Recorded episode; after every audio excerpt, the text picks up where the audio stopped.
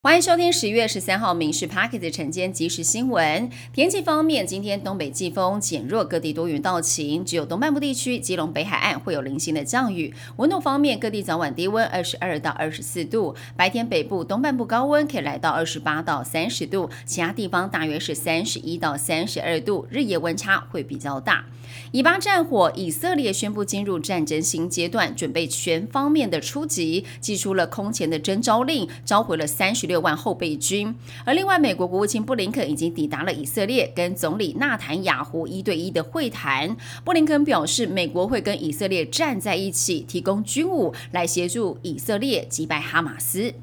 前建案马文君有没有泄密？民进党立委王定宇指控他曾经在秘密会议讲电话。当天在场的将军邵维阳也证实，当天有委员讲电话，同仁还去请委员不要使用手机。而另外，马文君鬼扯说是透过外交部把特定资料提供韩国驻台代表处，外交部表示，如果再有不实的说法，会采取法律行动。根据微软的最新报告，中国、俄罗斯都在扩大针对海外侨民的影响力。中国在数十个平台上部署了庞大的账号网络，进行了政治宣传。而另外也发现了台湾跃居亚太地区被骇客攻击热区的第二名，许多是政府支持的间谍活动。攻击者的动机主要是窃取资讯、秘密监视通讯，或者是操纵阅读的内容。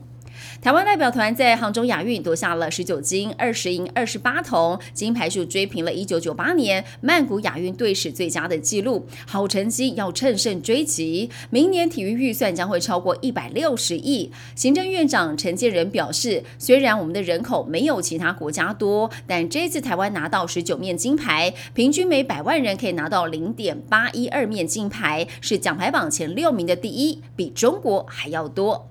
行政院要扩大对身障者的照顾，预计在五年投入四百八十亿，规划增加一千三百五十五名社工、社区居住还有日间照顾的据点，来扩增服务的人员，把身障照顾服务教保员的薪资楼地板提高到三万七千七百块钱。好，预估是一百二十万名的身心障碍者可以受益。卫福部表示，政府逐年提高预算照顾身心障碍者，希望五年计划达标，可以满足身障者的家庭需。求。美国九月消费者物价指数增率持稳，但是还是高于联准会长期通膨的目标。投资人担忧美国必须要维持高利率更久的时间。道琼是下跌了一百七十三点。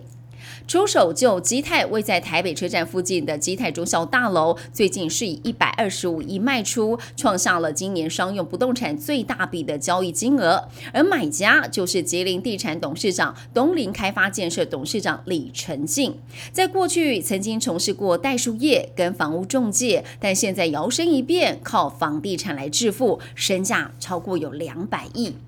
台湾电信市场新三雄时代提前到来，公平会宣布有条件的通过台湾大哥大合并台湾之星，这比原本预期过关时间提前了一个多月。台湾大表示将会力拼今年年底前来完成整并，但公平会担心合并之后业者加速减少，形成部分限制竞争的疑虑，于是，在资费方案、服务品质、市场竞争三个面向设下了多项附带条款。以上新闻由民事新闻部制作，感谢您收听。更多新闻内容，锁定下午五点半《民事 Parks 晚间即时新闻》。